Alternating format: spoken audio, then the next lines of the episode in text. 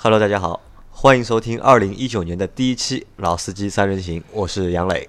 大家好，我是老倪，新年好。大家好，我是冰冰。啊，那今天是我们二零一九年的第一期节目，由我和老倪还有冰冰给大家来做主持。那可能在二零一九年里面，就是我们三个的组合的出现的次数啊，会比二零一八年会多很多，因为目前就是在办公室里面能够凑起来的人，可能就这些。那包括周老师也好，张波也好，和其他的那些小伙伴也好，他们也会抽空来参加我们的节目。那今年是二零一九年了，对吧？那可能就我们在今新的一年里面会发生很多新的事情，今年也会有很多新的车型上市。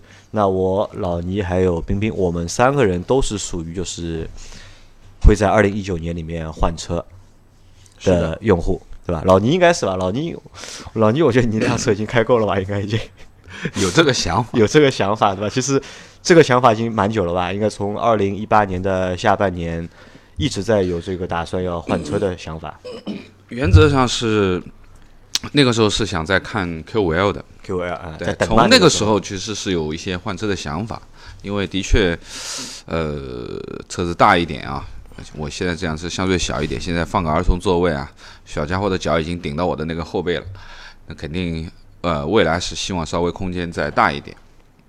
那冰冰呢？冰冰有没有在二零一九年换车的打算？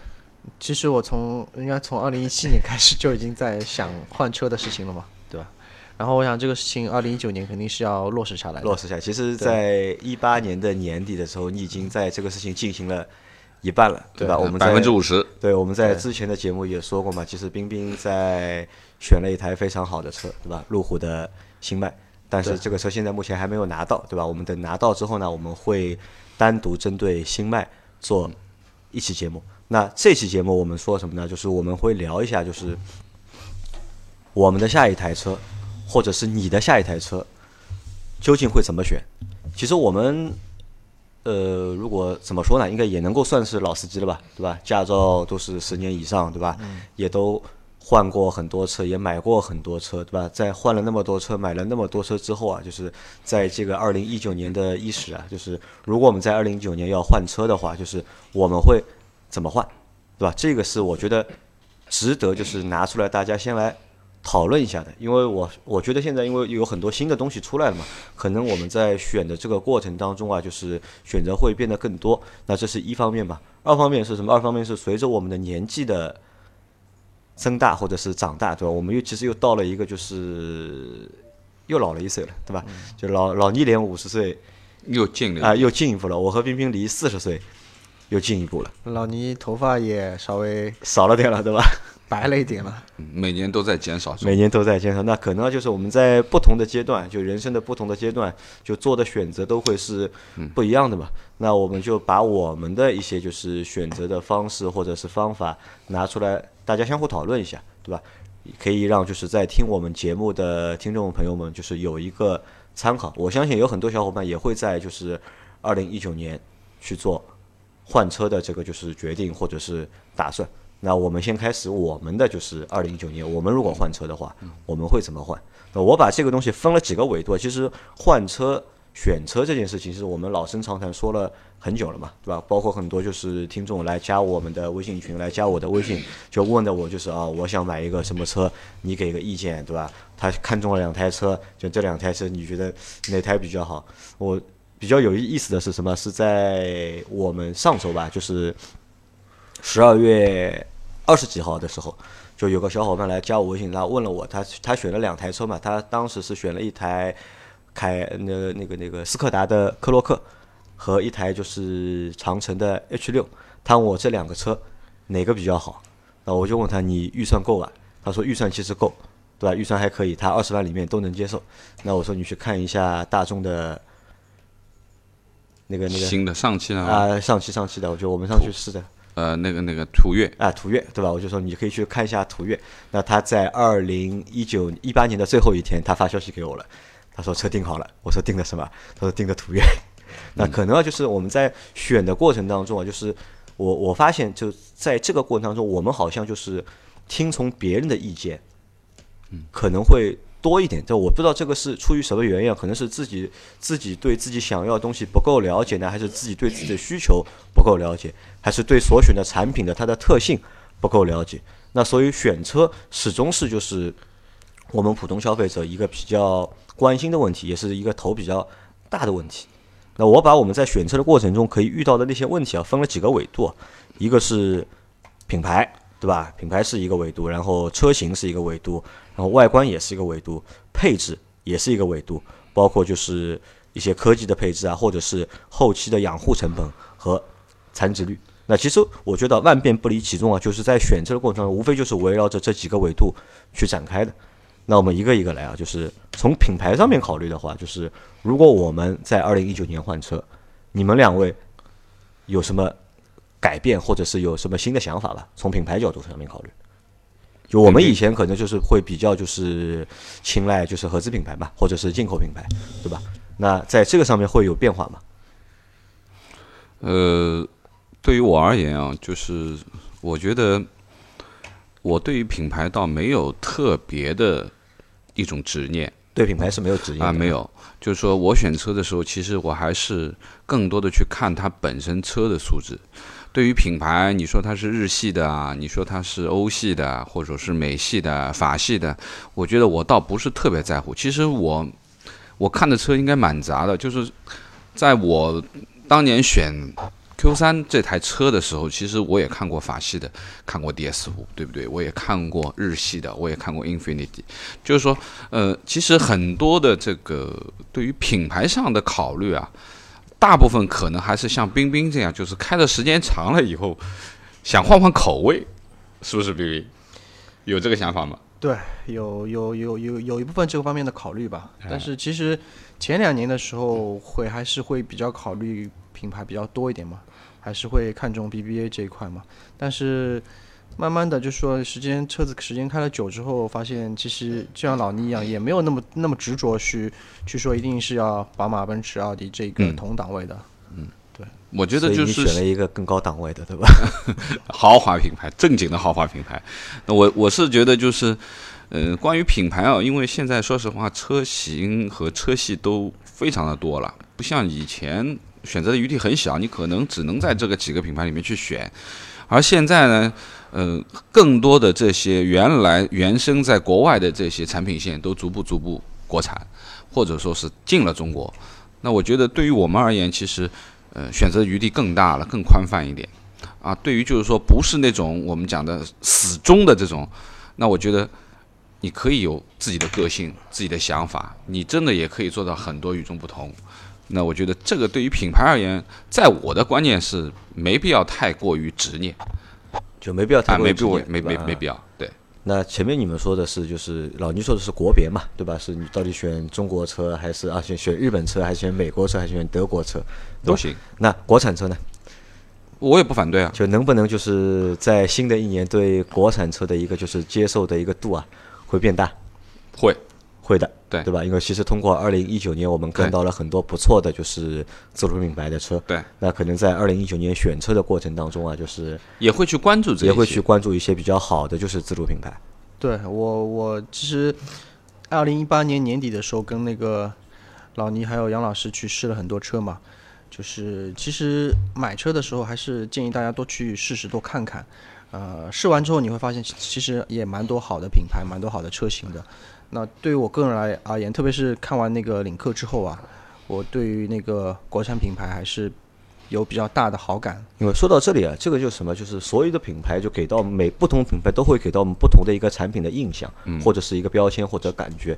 但其实作为普通用户来说，就是我们不可能什么车都开过嘛，对吧？我们很多时候在选的时候，先看品牌，对吧？或者先从品牌着手去选。那可能不同品牌可能给给我们的印象是不一样的。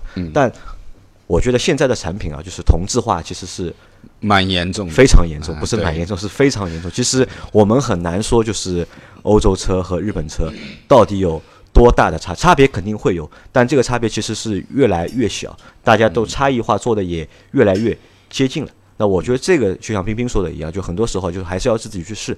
你试了之后，可能那些就是固有的印象，会有些改变。能对，可能会让你有所改变，对对吧？那这是一就是品牌，对吧？那品牌其实老倪说了，就是从国别上面，那还有一个其实品牌还决定什么呢？还决定了一个就是价格，价格，我们的预算或者是这个车的一个价格，对吧？对。冰冰其实是从宝马三系换到了那个就是新迈，对吧？其实跳了一大级，对吧？从一台三十多万的车一下子跳到了一个八十万，八十万的车，对吧？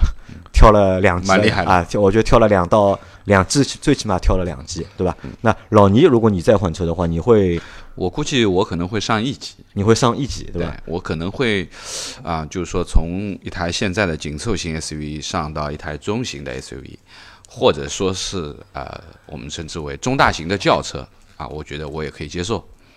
那我和你们可能还都不太一样，因为我还是会坚持我那个就是换车就是在预算上面的一个原则，就是嗯这台车就是售价不超过三十万，嗯，对吧？然后我在二零一九年里面，我的换车预算可能是就是在二十万左右，就车价在二十万左右。那这个可能还是根据我们不同的人的一个实际情况，对吧？因为可能冰冰在二零一八年赚了不少钱，对吧？所以就是换车就是能够连跳两档，对吧？嗯那老倪呢？老倪是因为是什么？就是要跳一档，呃，我觉得就是说，因为呃，说实话，就是可能是我现在这台车相对小了一点，所以说我渴望的可能是空间上面比原来稍微再大一点，但是我也没有说要求到啊、一个大型 SUV 或者全尺寸。那我觉得现在在上海这种城市里面，这么样大的体型的车，其实还是蛮不方便的啊，特别是有一些需要上架子的停车库啊啊，车高各方面都会有限制。那我觉得可能一台中型的 SUV 可能在五米以内的啊，四米七八这个样子，那我觉得可能家里面用用也就比较可以了，应该是比较实际的。比较实际，对吧？好，那我们再讨论一下下一个维度啊，就是车型，对吧？我们的冰冰前一台车是轿车，老倪的前一台车是一台紧凑型的 SUV，嗯，那我是一台家用的 MPV，对吧？对那老倪是前面已经说了嘛，他想从一个紧凑型的 SUV 换成一个中级的中型的 SUV，SUV 对吧？那冰冰呢？冰冰是怎么会想到换 SUV 的？其实就对于我来说，就是刚刚杨老师讲什么，二零一八年赚了很多钱啊，然后这个品牌上面或者价位上面跳两级啊，其实都没有了。就是为什么会选那个新迈啊？就是也是两方面的维度去考虑，一方面就是说，希望车子的这个装载的能力能提高一个档次，因为之前是轿车嘛，然后后备箱比较小，然后东西放的也比较少，所以说想要去选一个 SUV。那具体是是说是新迈也好，或者是 Q 五 L 也好，或者说是 GLC 也好，那个时候也也没有一定说是新迈，只不过是觉得它好看，就比较单纯的啊，一个、那这个一个放到后面，另外一个我们后面的考虑的。的外观的一个维度，就是说从功能线上看，，B B 机就你还是觉得就是实际的承载能力啊，可能还是对还是要考虑的一个问题啊，不管它是哪一个级别。而且包括冰冰在二零一八年也喜得千金，对吧？家里又多了一个小朋友，所以对车的一个就是装载也好啊，乘坐的空间也好，其实又有了就是新的就是要求要求。对，因为之前其实出去家里面出去玩啊，机会也比较少嘛。但是有了宝宝之后，我想会经常会出去带宝宝出去玩一下。那后备箱的话，可能要装一些安全啊、那个就小推车啊，然后放一些自己的包裹啊什么的。所以说，对于那个后排空间，包括那个后备箱的空间要求比较大一点吧。嗯那对我来说，其实如果我再换车的话，其实还蛮难的，就是因为我还比较喜欢开轿车，因为我觉得轿车的就是驾驶的感觉其实要优于 SUV 和 MPV。嗯。但是因为我家的实际情况，我有两个孩子嘛，对吧？那可能我对座位数是有要求的，因为我们我在周六啊、周日啊，就是肯定会我的车会超过五个人或者是六个人出行。那对我来说，我要换的话，基本上还是就是一台 SUV 是逃不掉，包括就是和老倪，我们也去试了，就是嗯，夏朗啊，在去年的时候去试了夏朗嘛，但虽然那台车也被 pass 掉了，那我们到后面再说这个车为什么被 pass 掉。那我可能受于就是功能上的一个就是限制啊，对我来说就是一个家用的 MPV 或者是一个 MPV 的车型，对我来说还是比较实用。比较实际的一个考虑和打算。我想换别的，其实也比较难换。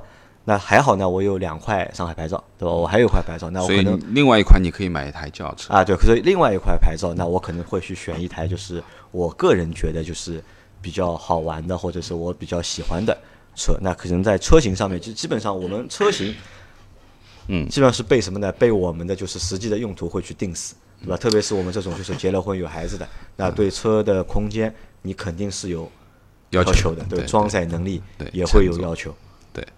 我觉得可能，呃呃，我们这个年龄吧，像杨磊他们都是三十多，快四十了，那我可能奔着五十去了。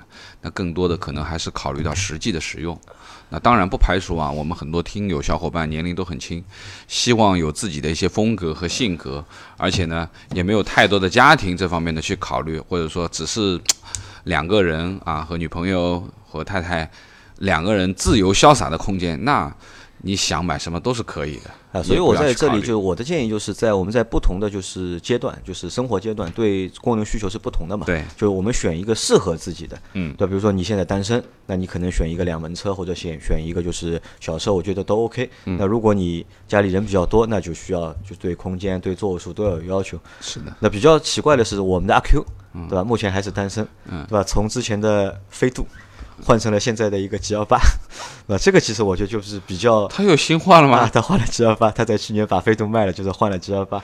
那其实我觉得跳跃蛮大的我觉得这样的一个选择或者是换法，我觉得是不太 不太科学的，我也不太推荐这样的一个换法，好像不太不太按常理出牌嘛。对吧？因为这个也是阿 Q 比较有有个性嘛。那第三点可能就我们说到的一个外观了，对吧？品牌和车型我们都定了之后，那可能我们就会去通过外观去做考虑了，对吧？你们算是我们三个都是比较简单的男人，或者是比较嗯比较直男，嗯，对吧？可能对比较也比较粗，对吧？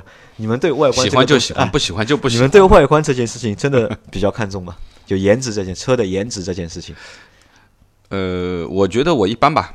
你觉得你一般啊？嗯，我我没有说特别的怎么样怎么样。呃，那么可能呃，我觉得还是演员演员啊，就是你一眼你能够接受他的，那我就 OK 可以接受了。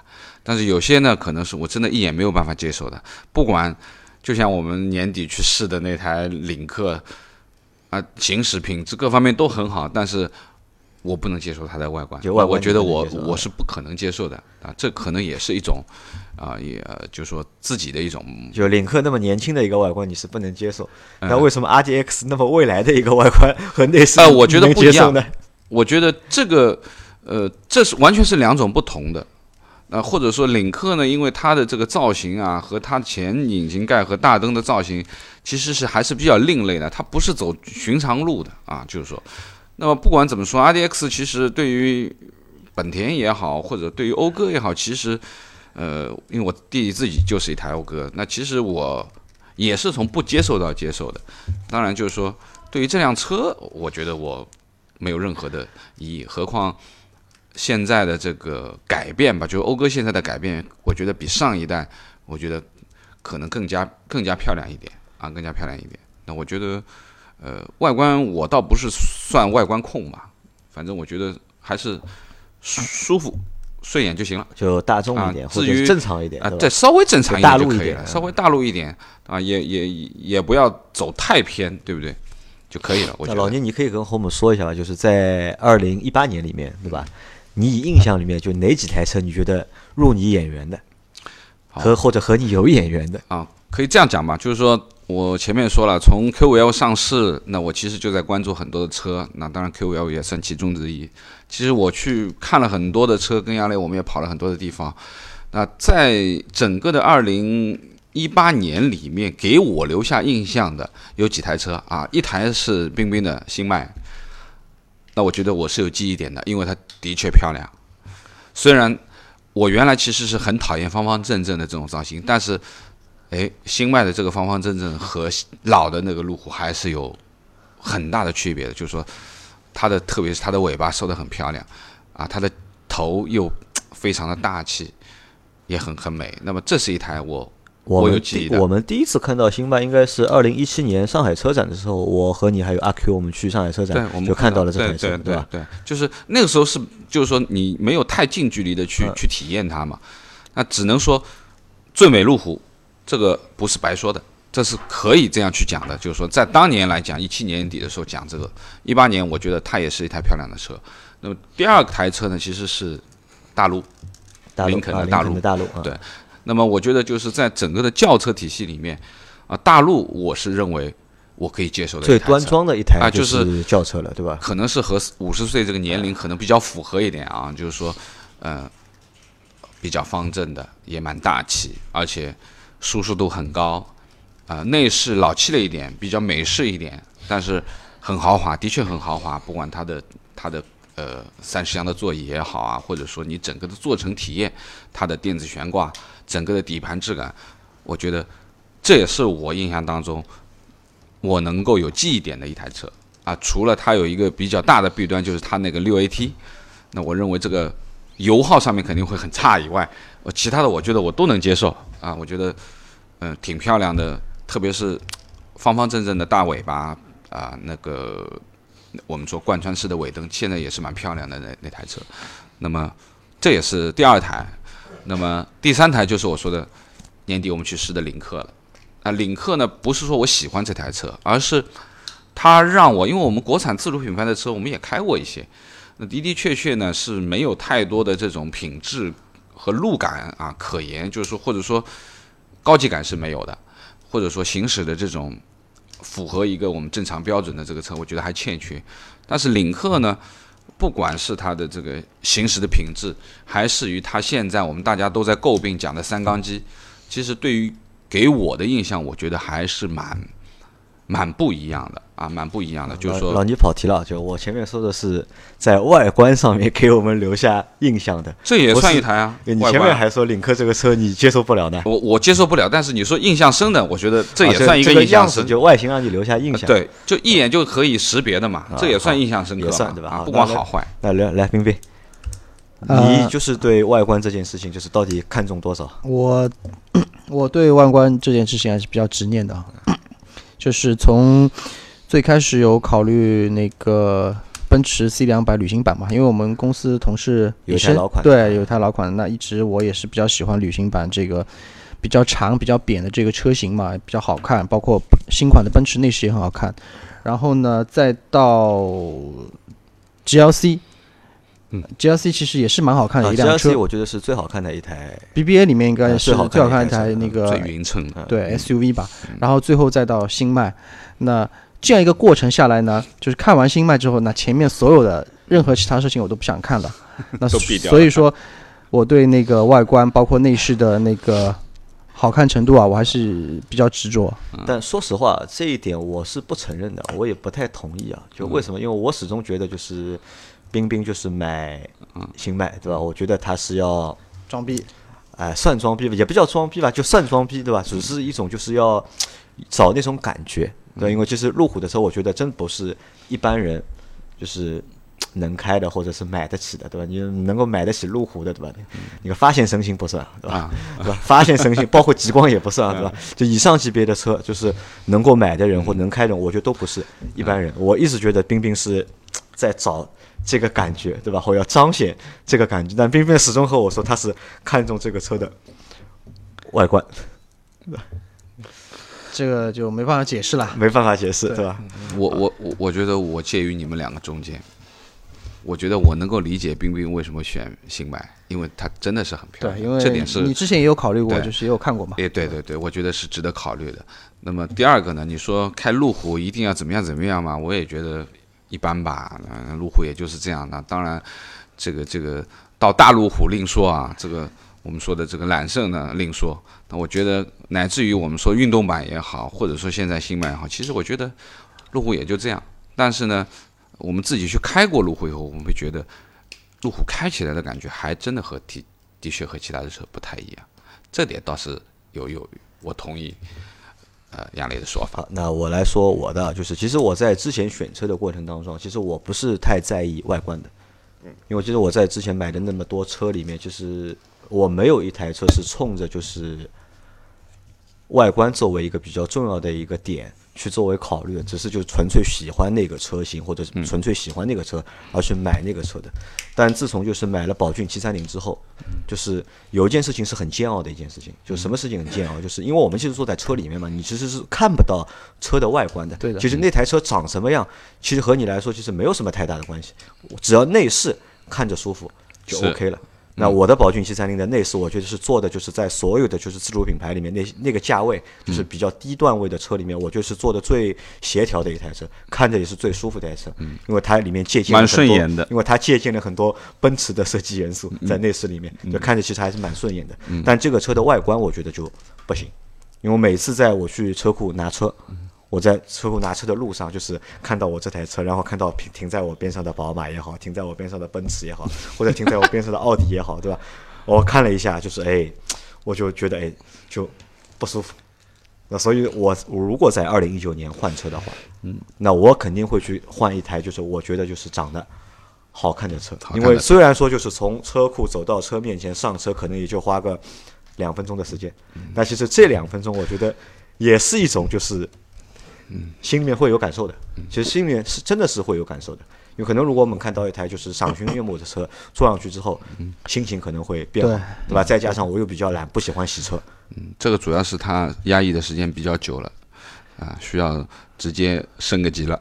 我觉得升个级的。其实买车的话，就是外观这个考虑啊，其实跟你买自己买衣服一样嘛，对吧？你买了衣服，其实也是穿给别人看，对。但是你也会去考虑，就是说好不好看，美不美观。因为本来是我的意思是，本来呢我不会特别在意就是这个外观，但是我如果再换下一台车的话，我我肯定会不是这样更去讲，在意这个外观。我觉得就是说，杨磊，因为你从原来从呃上酷到宝马，然后到英菲尼迪，其实都算还不错。我觉得你不需要去考虑颜值的东西，因为这些品牌的东西基本颜值都做的 OK 没问题的，对不对？但是你突然之间转到一个宝骏七三零，它肯定在这方面肯定是没有办法和合资品牌去比的。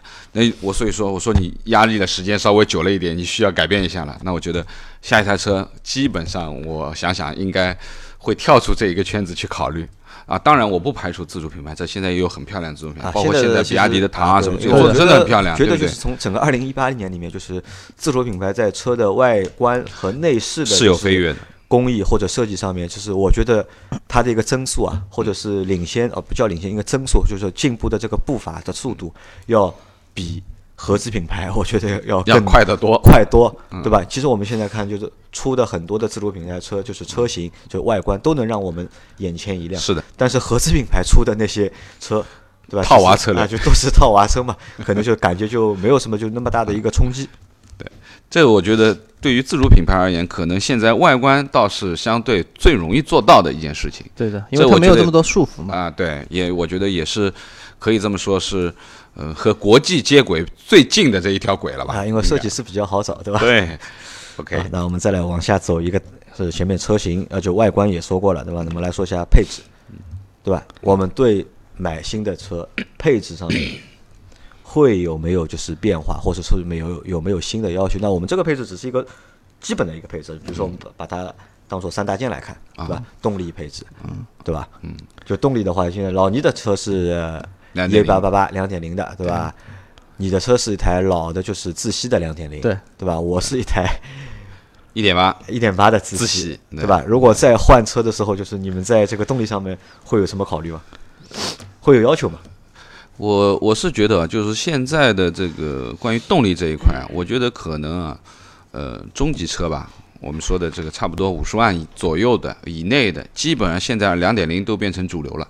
那原来呢，很多人认为，当你上到一台四十万的车的时候，你们不买个 V 六，你就觉得这个钱出的没到位，对不对？你就觉得好像有点冤大头了。对但是现在你发觉了没有？大部分的合资乃至于全进口的车，基本上主流的配置也就是两点零。啊，从发动机的角度上讲，我觉得两点零的这个功率呢，其实是一个可上可下的，它可以把它调成低功率的，也可以调到高功率的。其实这个跨度其实还是蛮大的，那我觉得可能两点零呢是一个主流的一个一个方向吧。那么对于我自己的换车而言，我觉得，呃，对于家庭用车，我觉得两点零足够了。就是两点零代替的话，是肯定够用的啊，肯定是够用的，没有太多的，你不用去跑赛道或怎么样，甚至于说你，我们称之为你稍微去激情一下，也是可以跟得上你的步伐的。那我觉得两点零可能是我最基础的一个要求。就最最少两啊，我认为最基础的一个要求。那如果有可能的话，我可能会上一个三点零的 V 六。啊，这可能是下一步的考虑，或者说我上一个台阶，上一个三点零 V 六，乃至于或或者说现在很多是三点零 T，对不对？那我觉得我都可以接受。那对于我我发动机的这个呃，如果说换换一下的话，那冰冰呢？呃，其实我我一直也跟那个杨老师在说啊，我说对于我来说，动力来动力不是特别重要的，然后我自己也不是特别看重。啊，对，我觉得买车来说情，况下，他选了一个三点零 T 的一个版本，对吧？我觉得买车这这个事情上来说，动力对于我来说是最后考虑的一个问题。呃，因为我自己家里面还有一台一点六的那个丰田致炫嘛，是一个小车嘛，我觉得其实也够用了，对吧？够用够用，油门踩到底都能开得快，所以动力我真的一不太看重就不 care，对吧？就是不会太关注这个，对动力上没有一个硬性的一个要求。对这个我要帮冰冰稍微辩解一下，就关于这个两点零和三点零，它这个时候最终为什么会选三点零？因为现在三点零这个价钱和两点零一样嘛，差不多对对不对？对那我干嘛不选三点零嘛？对不对？他那个时候在问过我这个问题，他说有两点零 T 的，那我说两点零也足够了，因为我们自己都跑过，都都觉得够用了。但是在够用的前提下面，价格又偏离不太大的情况下面，那上一个台阶毕竟是 V 六嘛，这个东西没办法的嘛。啊，那对我来说啊，就是其实开了那么多车，其实我深刻体会到一件事情，就是什么呢？就是我是一个对动力真的是没有要求的人。但是现在你是有要求的，我已经听出来了。呃，其实我还是没有要求，就是因为你想，我之前我开的最大马力的台车应该是之前那台就是 Q 零的 L，对吧？那台车应该是我所有车里面就是马力最大的一台车了。其实那台车动力也的确是还可以，不错，算但是马力最大，但是不应应该不是开的最快的，快，它高速也还蛮快的。就是因为你之前那个一系啊、上酷都很快嘛，啊，对？那个其实就对我来说，反正我现在开一点八的那台宝骏七三零，对吧？也很快。我觉得够了。就是我开那台车，我老婆和我儿子都觉得，哎，你开慢点好不好？你开慢点好不好？那可能就是我对这个排量就是没有什么就是太大的要求，可能和冰冰还不一样。那我觉得就是给我一个就是小排量带涡轮的车，嗯，对我来说可能就够了，就够了啊。你给我个一点四 T 也好，一点五 T 也好，哪怕你给我个一点三 T，对吧？能够让我市区能够跑得起来，对吧？能够让我加个塞可以用就可以，然后在高速上只要在能够比较轻松的上到一百二十码，嗯，不限不超速的情况下，对吧？我就够了，就够了，对吧？因为我现在宝骏七三零其实是稍微吃力一点。在高速上其实是蛮吃力，不是吃力，很很吃力啊。特别是我每次跑高速，如果满员的话，那个车就是一百以上，这就要开始嘶吼了，就，这其实开的还蛮累的，还。蛮累的，那我对我来说，我新的车我也不会去介意，就是三缸，嗯，和四缸，哪怕给我一个三缸的车，我觉得也 OK。因为你们都说三缸抖，对吧？那你去开一下我那台四缸的宝骏七三零，对吧？就抖的比三缸还厉害。还厉害。你宝骏七三零其实抖应该是变速箱的问题吧？嗯很多问题吧，可能这个还不，它这个抖可能还不是单单就是发动机抖，对吧？整个车架可能都比较松，对吧？有里面有各种各样的就是小的瑕疵在里面嘛，就导致那个车身抖。那这个可能也是什么呢？也是就是我觉得有几点，一点是我们根据目前自己实际的一个需求来定，还有一个呢就是根据就是你现在开的这台车到底是什么情况，对吧？我觉得从动力的角度来讲，还是基于你现在行驶的这台车的这个质感啊提速，那我相信肯定应该是越来越好嘛。那你换的话，肯定要比它更畅快一点。我相信没有人会说我越换越肉的，对不对？但趋势是，就整个发展趋势是是排量是越做越小嘛，对吧？其实排量越做越小，我们看现在日本人出的车都是一点五的，对吧？二点零除了就是天籁是出来有二点零 T 的版本，那其他的就是丰田的和就是家用车基本上一点五了，都越越做越小，或者是二点零自吸的，对吧？都是比较小这个排量，这个也是一个大的趋势。其实我们在这个上面，我倒反而觉得，就是用户在这个上面的选择啊，它的余地，嗯，不是很大，嗯而且它也很难去做一个就是主动的。就是选，因为这个取决于主机厂嘛，对吧？主机厂想做什么动力的，那就是什么动力。对我们来说，就是而且现在趋势就是越走越小，对吧？这个还有政策方的关系，政策方面关系，对吧？好对，对，那这是一个对吧？配置上面动力算一个大头，对吧？那第二个就是一个变速箱，变速箱对吧？其实老倪我知道的呀，老倪反正就是 DSG 不要了，对吧嗯？他这个是我看到这个东西他不要了，他头大的。对，冰冰应该也没什么太大感觉吧？就变速箱嗯，我没有太大啊太和我大的要求，一样只要不像你那样宝骏七三零那样，就是不要 AMG 那么顿挫就可以，对对吧？我我的觉得就是说，我说 DSG 不要了啊，其实说实话，我那台 DSG 也还可以。那么最主要是，呃，时间开了长了以后，希望有另外一种感觉吧，就是说我们就像换品牌一样，换一换感觉。那么另外一个呢，就可能呃有一些 DSG 固有的一些小问题啊，小顿挫这种东西呢，其实呃，我觉得就是当车子可能越买越高级的时候，这种小问题就不要不要再出来了。不太能接啊，受。如果说呃相对来说呃便宜一点的车啊，那这种我觉得也不算问题。那可能到了这个级别以后，我觉得它应该有它最基本的质感。那我可能未来的选择，可能 AT 会做我的一个主流的选择，因为 CVT 我不是个人不是很喜欢啊，因为动力上面我不太喜欢。那么应该是 AT 吧？啊，那在这个上面就是老倪是 AT 对吧？他下一台车要换一个 AT 的变速箱，那我和冰冰其实要求都不高，对吧？能开顺畅就可以，不会有太多的就是要求。嗯啊，那么发动机说了，变速箱也说了，对吧？嗯，悬挂怎么说？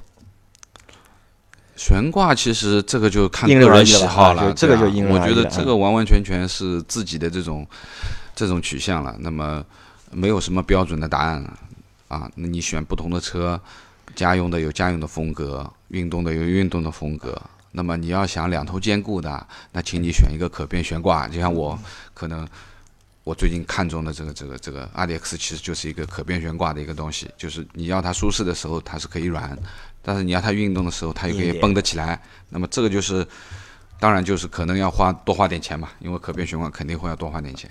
那这肯定是，呃，仁者见仁，智者见智了，好，看自己喜欢。其实啊，就是这个我们前面说的是一个基基础的一个三大件。嗯那随着这个就是车的配置的发展，就是越来越多新的配置出来。嗯，像我们现在看到的那些什么电子手刹啊、Auto Hold 啊，对吧？无钥匙进入啊，那这些车是基本上已经变成了一个就是普通配置嘛。因为我们以前做过节目，说这些配置都是一些豪华车的配置，但我们现在的一些就是普通车里面都有这些配置，很多的就是自主品牌这些车都是标配。那可能在合资品牌里面，就是要做到就是中高配以上，那都有这些配置。那这个我觉得都是 OK 的，是吧？这个都是其实越多越好。对我来说，没有什么就是太多的就是一个说法。但是有一个新的东西出来，其实二零一八年开始，就是我看到了很多就是高科技的配置，主要集中在两方面，一方面是一个就是主动的安全配置，还有一个就是驾驶的辅助配置，对吧？你们对这两个东西，你们会有要求吧？呃，对于现在的这个主动安全啊，或者说是行车辅助的这些配置，那我个人呢，因为无感，无感，就你不会刻意追求哎，我觉得有就有，没有就没有。我 我认为这些电子的东西固然很好，但是我觉得可能我还是比较相信自己啊，这可能是自己的一种执念了，这算是一个执念。那么当然就是说你在选择车的时候有这些配置，当然是好的。那我不会刻意去加，我认为我我不会刻意加，它本身它标配有，那 OK 没问题。但是你让我去加这些配置的时候，我可能会选择我不要加。啊，这可能这是我的一个观点。冰冰呢？呃，我跟老倪其实想法比较相似啊，我也不会主动去加这些配置。对于我来说，就是在价格合适的情况下，有最好，没有也无所谓无。所谓，对吧，因为我之前你们节目里也有讲 讲到过，就是我是之前三系出过出过一次事故嘛，是追尾了前面一辆 Q 五嘛，也是因为是玩手机嘛，嗯，在在低速情况下追尾，但是我觉得一些安主动安全的配置的话，你想过啊，如果你那台车有主动刹车的功能，可能就会能够避免我想过，那一次的有想就是车祸。有想过，但是我觉得我是没有办法把我这个就这个避免的这个几率啊放在机器上面。就不不把希望寄托给对就，是我觉得机器如果是真的要去避免的话，还是不要看手机。嗯这是最根本的。对，对因为我是这样去理解，就是因为我自己，我弟弟那台 Acura 它其实是有主动安全、主动刹车那条系统的。那么他整个这台车开了有两年多，只有一次碰到了这样的一个情况，就是突然之间有一台车插队插进来。那么我们正常的反应就是说，我们自己去带这个脚刹车的时候，其实是应该有余地的，就是你不会一脚闷死的。但是对于主动刹车系统来说，它就可以啊，非常猛烈的给你带掉。那么其实我弟弟在跟我说的时候，当时车上其实是完全惊慌 失措的，就这那一脚的突然介入，其实是很不很不自然的，而且我觉得可能会有一些意外的风险。呃，我们在正常的时候，我带刹车的时候，可能我会跟家里人，我会自己留一点余地。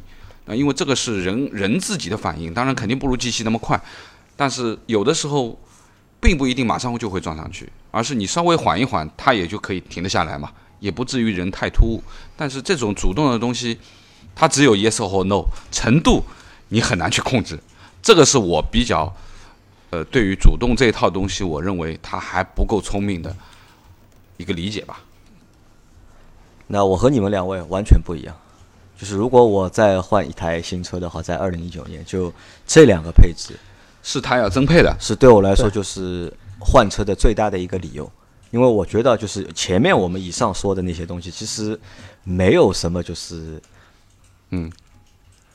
一定要或者一定不要的这种情况在，但反而是如果我换了一台新的车，对吧？我一定要这台车上面有一些就是我之前没有体验过的配置，或者是我之前没有的配置，这个才是我想去换车的一个最大的一个就是理由或者是原因。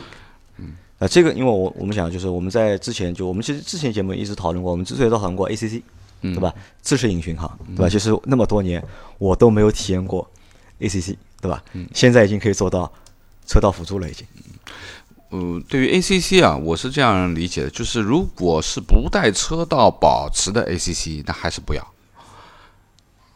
必须要带车道保持的 ACC，那它才称之为 ACC。啊，对，那所以就是如果现在如果有这个功能的话，那就是我一定要去选这样的一个功能。那我觉得，因为为什么？就其实我们开车开了那么长时间，也其实也买过那么多车，对吧？在之前那些东西里面，可能很多东西都是由什么决定的？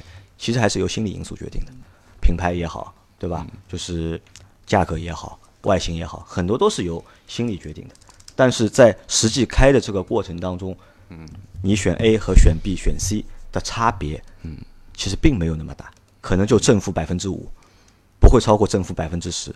但是如果我们有了就是新的功能的话，比如说主动安全也好，对吧？或者是驾驶的辅助功能也好，那可能这个差别我觉得就会上到正负百分之十五，甚至正负百分之二十。我觉得这个可能还是跟那个性格有关系吧。杨老师比较喜欢尝鲜嘛，啊、比较喜欢尝试新鲜的事物。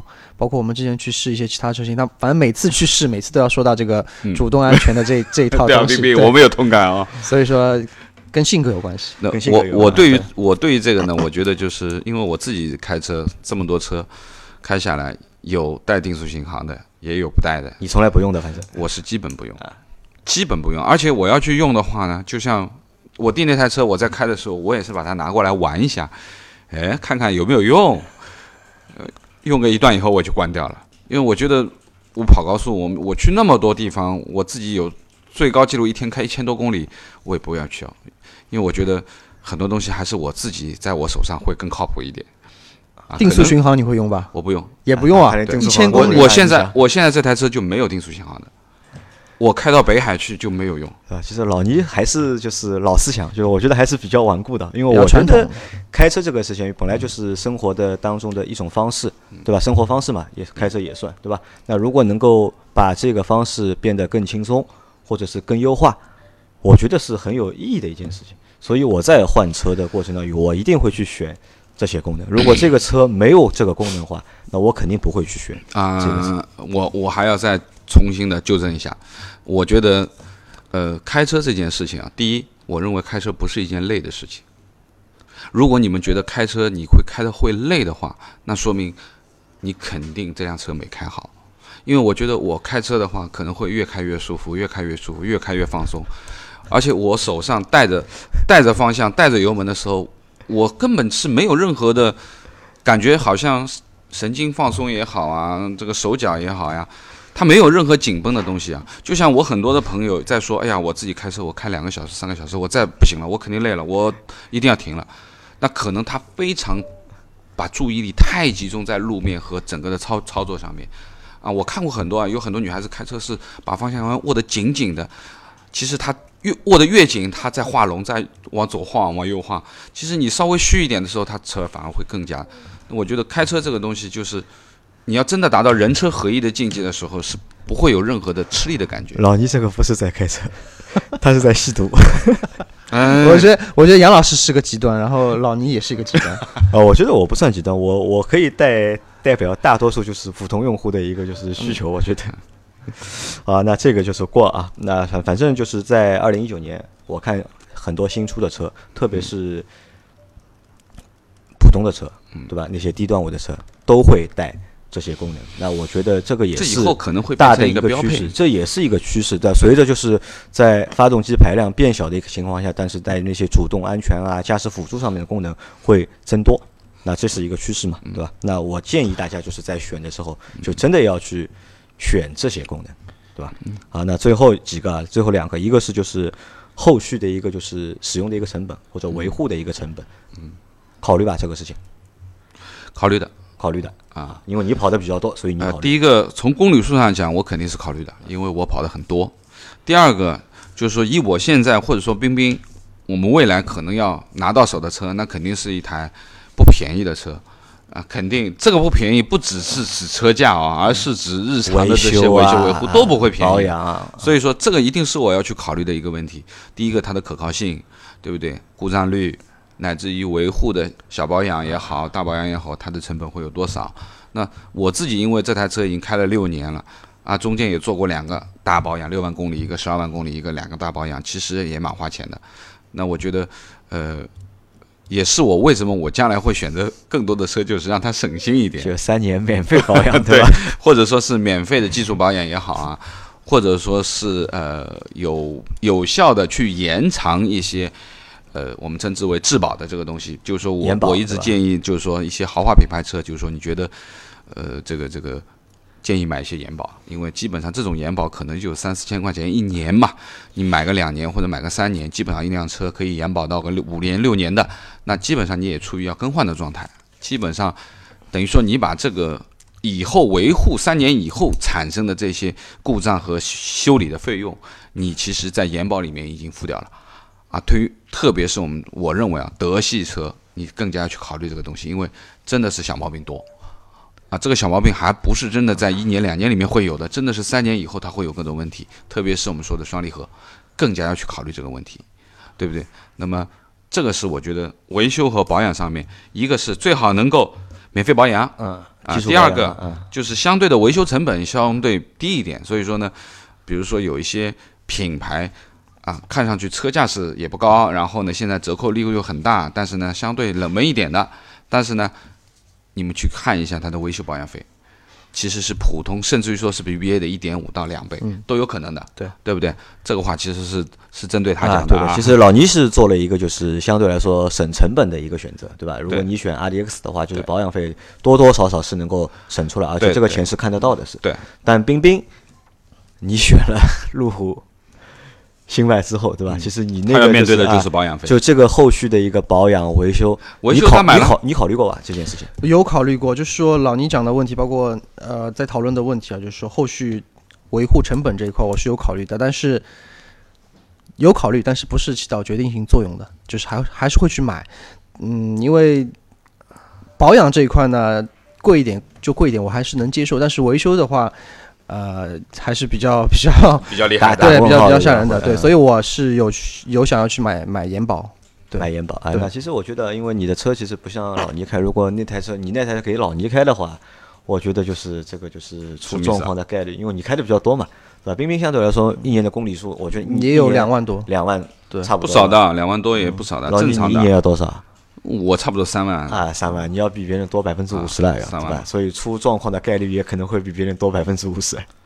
车肯定是开的越多，出状况的概率会越高嘛？对，它的老化程度是不一样的嘛。而且买延保的话，一方面是降低你后续的维修成本，另外一方面呢，可以让你心里面有一个安慰吧。就是有很多问，对，有个底，有个底。就是有的时候你车子出了一些问题，虽然是小问题，但是你会去考虑，会去纠结怎么修，要不要修，去哪里修。但是你有了延保之后，就就四 S 店就对对。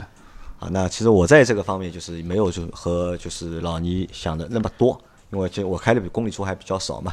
那基本上就是我的原则还是就是基础保养，就是四 S 店做，对吧？不做过度的保养，嗯，就 OK。反正车到该公里数保养就保养，过质保之前卖卖掉掉，结束换新车，对吧？其实这也算一个就是我的一自己的一个它是三年为一个单位，嗯，就是两年半就可以出手了。啊，其实基本上两年嘛，就两年，我觉得这个车就对我来说就可以卖掉了嘛。以后有听众需要二手车的，可以收两杨老师的车。那这个其实也是一个，就是我后面要考虑的另外一个问题啊，就是因为有一个问题我们前面没有考虑，有没有谈嘛？就是下一辆车你到底要开多久？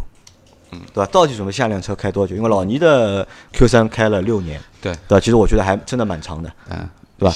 冰冰这台车其实开了也蛮多年了，也有五年有了，应该五年有了。对吧？五年已经有了，对吧？我没有台车是熬过两年的，对吧？我在我也在考虑我的下一台车到底准备开多久，对吧？也可能就是我会根据我下一台车到底开，如果是准备开五年的，嗯，对吧？那可能就是我的预算会稍微上去点。如果我还是打算就是两年要换掉的，那可能就选一个就是便宜点的，在三十万里面二十万左右，那么买一台车，对吧？因为这个这个问题呢，又牵涉到最后一个问题了，残值率。